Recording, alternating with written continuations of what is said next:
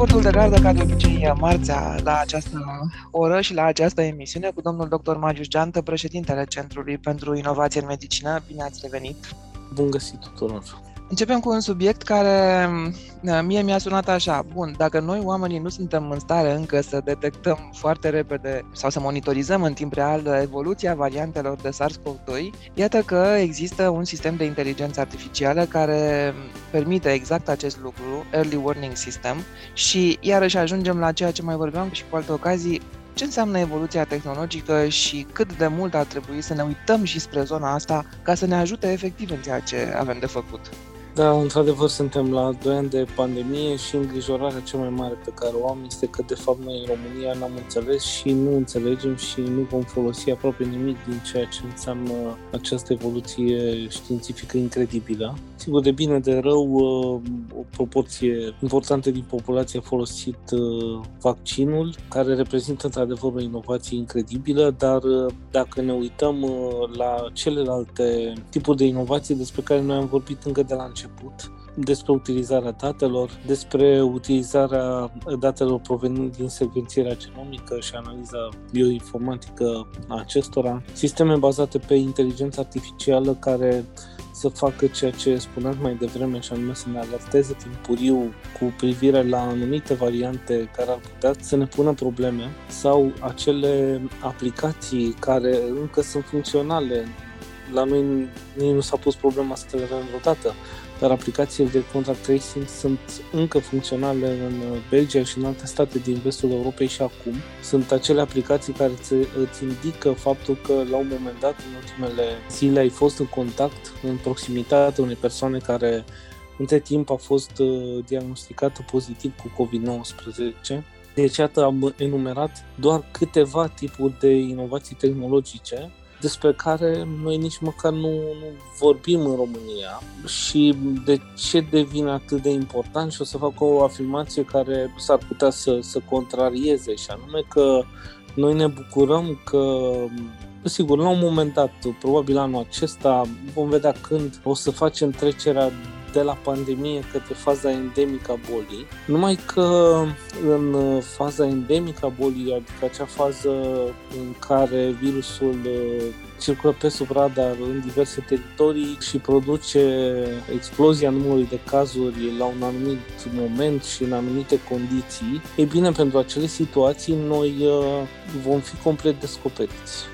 Pentru că noi, de fapt, luăm acum deciziile mari în legătură cu restricțiile, vorbim despre valul Omicron, în legătură cu restricțiile, în legătură cu școlile și toate aceste decizii de sănătate publică le luăm pentru că echipele din Africa de Sud și-au făcut treaba în trei zile, în luna noiembrie, apoi echipele din Danemarca și din Marea Britanie imediat au pus în practică programe de screening pentru noua variantă și programe de secvențiere care ne-au arătat acest pattern, iar noi acum, sigur, stăm și așteptăm cumva foarte relaxați și foarte ușurați să treacă acest val Omicron despre care noi așa știm că produce de fapt forme ușoare de boală, dar noi nu știm dintr-o analiză pe care o avem noi aici, ci știm din date care au fost generate în urmă cu două luni de zile la nivel mondial și pe care le-am putut folosi în contextul în care vorbim despre aceeași variantă a virusului, Omicron, care s-a răspândit peste tot. Dar gândiți-vă cum va fi acea situație în care să luăm, uh, nu știu, trei județe din uh, nordul Moldovei, în care vom avea o explozie de, de cazuri cu o anumită variantă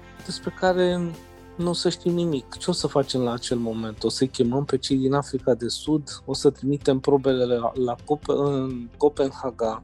Cum vom face efectiv acest lucru? Și da. asta este marea problemă, de fapt, și uh, îngrijorarea cea mai mare pe care o am. Că, de fapt, așteptăm să treacă există și un ciclu natural evident al virusului și al pandemiei, dar noi, de fapt, nu interiorizăm aproape nimic din ceea ce este esențial și din ceea ce va fi, cred, esențial în perioada următoare. Și aici vorbim sigur despre monitorizarea SARS-CoV-2, dar putem să avem un sistem asemănător pentru orice agent microbian, de la, nu știu, virusul gripal la alte coronavirusuri și așa mai departe.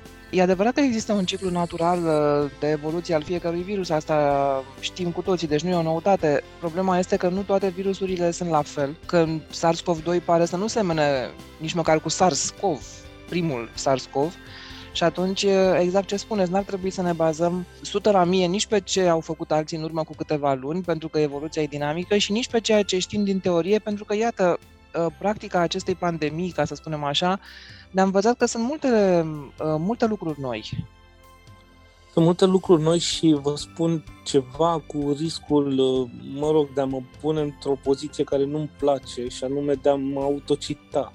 Am dat un interviu în luna septembrie, luna septembrie, eram în valul 4 și am vorbit atunci despre riscul ca să apară o variantă care să se transmită mai repede decât Delta, să aibă capacitatea de a trece de apărare oferită de vaccinare, de a afecta mai mult copiii și eventual de a produce și forme mai grave de boală. Vă dați seama, la acel moment n-am avut un sistem bazat pe inteligență artificială care să-mi spună mie aceste lucruri dar sunt elemente de bun simț epidemiologic la care te gândești mai ales după 2 ani de experiență. Da. Și lucrurile așa s-au întâmplat, de fapt, în perioada următoare. La fel, uh, înainte, cu câteva zile de uh, identificare a variantei Omicron, am vorbit despre nevoia de a schimba narativul în legătură cu vaccinarea anticovid, pentru că vom avea în perioada următoare persoane care s-au vaccinat cu doză completă și se vor infecta și au nevoie de testare. Sigur că acel punct de vedere a fost primit așa cu o tăcere sunt obișnuit cu genul acesta de tăceri, arată că de obicei ai dreptate, dar nu ne folosește de fapt la nimic. Sigur, e important să poți să intuiești cu mintea umană anumite fenomene care urmează, dar acum avem foarte multe instrumente care ne permit nouă să obiectivăm aceste lucruri. Și atunci am mai vorbit uh, um, pe parcursul ultimilor 2 ani că de fapt posibilitățile de modificare la nivelul genomului SARS-CoV-2 sunt relativ limitate și atunci aceste sisteme care pot să se uite la posibile modificări, posibile combinații dintre ele, din perspectiva unui potențial risc în situația în care acea variantă cu acele modificări apare, ei, genul acesta de lucruri se pot face și de altfel companiile care uh, produc vaccinul și BioNTech și Moderna deja folosesc genul acesta de analiză în formularea noilor variante ale vaccinurilor pe care le produc deja se discută de parcă s-ar fi terminat lucrurile, se discută despre faptul că va trebui să ne vaccinăm în fiecare an, așa cum o facem pentru gripă. Eu sper ca totuși uh, comparația să se oprească aici și anume noi știm că pentru vaccinul antigripal de anul acesta, 2022, datele au fost strânse în anul 2021. Acum cred că suntem în punctul în care genul acesta de tehnologii ne pot permite cu mult mai mare precizie să spunem cu câteva luni înainte de sezonul gripal care este varianta virusului care va circula cu cea mai mare probabilitate și să adaptăm în felul acesta vaccinului, valabil și pentru SARS-CoV-2.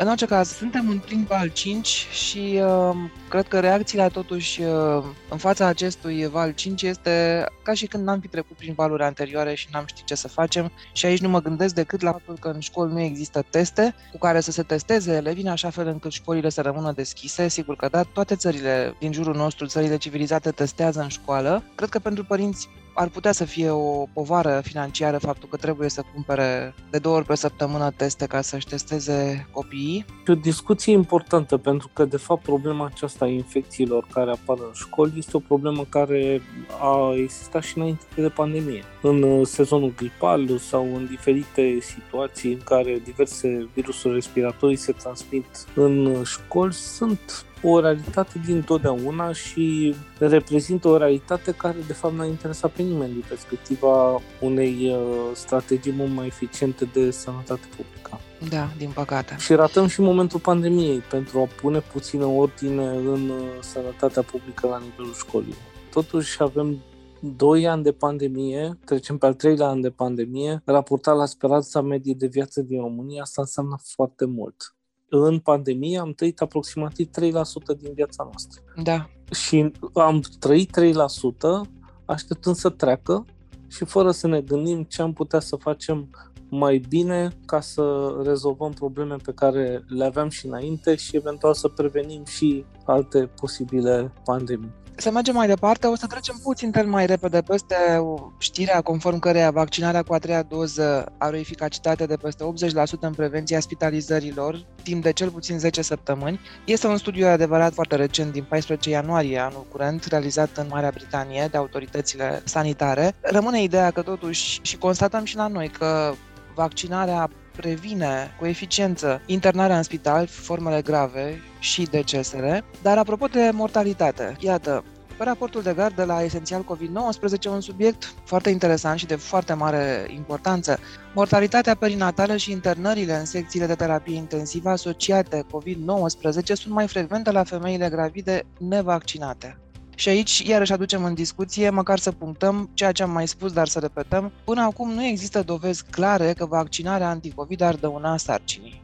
Din potrivă, dacă punem uh, datele legate de vaccinare și le raportăm la ceea ce a spus mai devreme, mortalitatea perinatală și internările la TI asociate infecției uh, COVID-19 la persoanele gravide, constatăm un beneficiu net de partea vaccinării. Aici, din păcate, deși societatea de profil din România, societatea profesională, a venit cu recomandări ferme încă de la început. Trebuie să spunem lucrul acesta, încă din primele săptămâni primele două, trei săptămâni uh, ale campaniei de vaccinare au venit și au recomandat ferm vaccinarea persoanelor gravide. Din păcate există foarte multe zone, există o reticență în legătură cu vaccinarea și din păcate constatăm uh, acest lucru, revin puțin și la știrea anterioară, constatăm acest lucru și în privința celei de-a treia doze, despre care, în mod paradoxal, a început să se vorbească abia în urmă cu câteva zile în România, în condițiile în care o campanie pentru administrarea celei de-a treia doze, cred că trebuia să fie unul dintre pilonii principali de luptă împotriva valului Omicron, de fapt. De ce? Pentru că avem de-a face cu persoane care uh, și-au dorit să se vaccineze și au administrat două doze, dorința lor uh, de a-și administra cea de-a treia doză putea să fie stimulată prin explicații cu sens și să întărim acest zid imunitar la nivelul societății prin vaccinarea cu a treia doză a persoanelor eligibile, mai ales că avem aici un instrument la dispoziție și anume așa numita vaccinare încrucișată, care este recomandată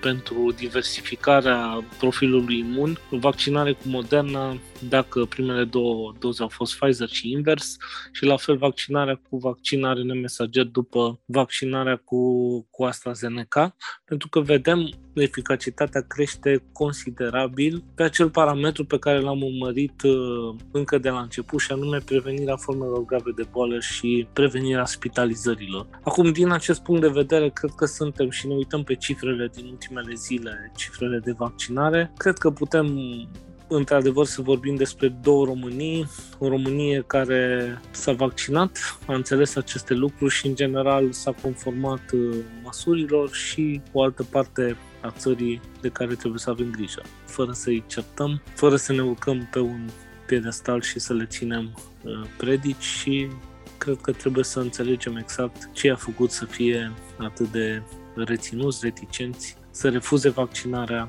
să aibă opinii conspiraționiste și așa mai departe.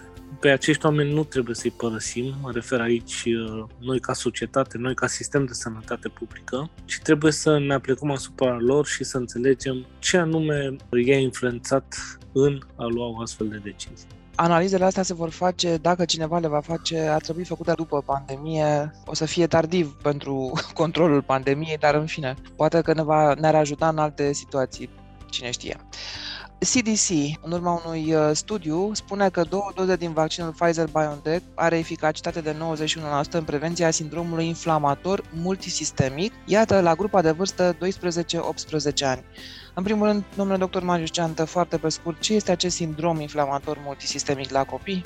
Este o stare care poate să, să apară în urma vaccinării, uh, cu vaccinurile ARN mesager, presupune o uh, reacție inflamatorie nespecifică la nivelul organismului. Sunt diversi parametri care pot să fie, să fie modificați. Persoana respectivă face febră, dezvoltă așadar o simptomatologie, dar care nu este specifică pentru o boală anume. Trebuie să spunem, pe de altă parte, că acest sindrom inflamator multisistemic, odată ce este recunoscut și tratat, nu pune absolut niciun fel de probleme. Dar uh, genul acesta de studiu care se uită la beneficiile unui vaccin în relație cu o îngrijorare a părinților, și anume dacă apare acest sindrom, eu ce fac? Pentru copilul meu. Genul acesta de studiu are foarte mult sens și m-am bucurat să văd datele pentru grupa de vârstă 12-18 ani și această eficacitate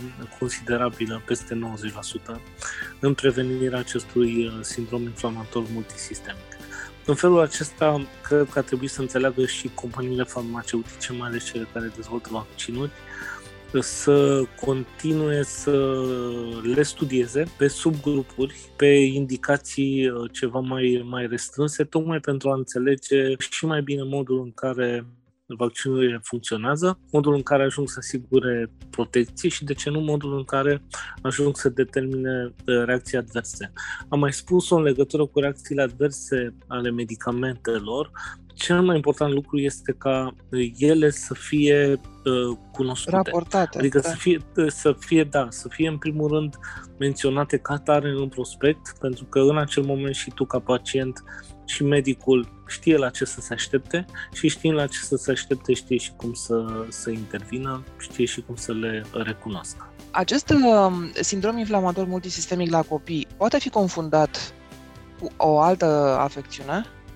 Adică medicul își dă seama din prima, ca să spun așa, că e vorba despre asta? Nu, e un diagnostic uh, de multe ori de excludere, pentru că el nu are, nu e un marker care să spună, da, a dezvoltat sindromul inflamator uh, multisistemic.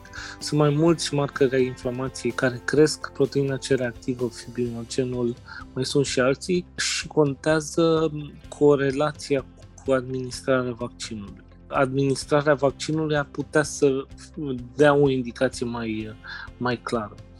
Și Am sigur înțeles. trebuie exclusă infecția din această situație asociată sindromului. Dar atunci când uh, există și vaccinare, există și, și această stare specifică și exclus restul de infecții, înseamnă că asocierea se face mai degrabă cu vaccinarea decât cu altceva. Da, și de aici mm. trebuie să plece lucrurile și investigațiile și raportarea. Bun, studiul CDC este publicat în uh, New England Journal of Medicine, detalii pe raportul de gardă la COVID, esențial COVID-19. Un alt studiu care este încă în revisuire, realizat de Cold Spring Harbor Laboratory, vorbește despre un lucru iarăși extrem de interesant. Citez din uh, raportul de gardă, deficitul cognitiv care apare la persoanele afectate de long COVID-19 este similar cu sindromul de deficit cognitiv dezvoltat la persoanele care urmează chimioterapie. În primul și în primul rând, cât de uzual sau cât de mult se știa că aceste persoane care urmează chimioterapie dezvoltă un astfel de sindrom de deficit cognitiv sau cât de uzual este să se dezvolte un astfel de sindrom de deficit cognitiv? Este o întrebare foarte bună și face parte din, uh, cum să spun, arsenalul de întrebări pe care pandemia a trebuit să le aducă la, la lumină cu scopul uh, de a obține niște răspunsuri și ulterior de a transforma acele, acele răspunsuri în acțiuni.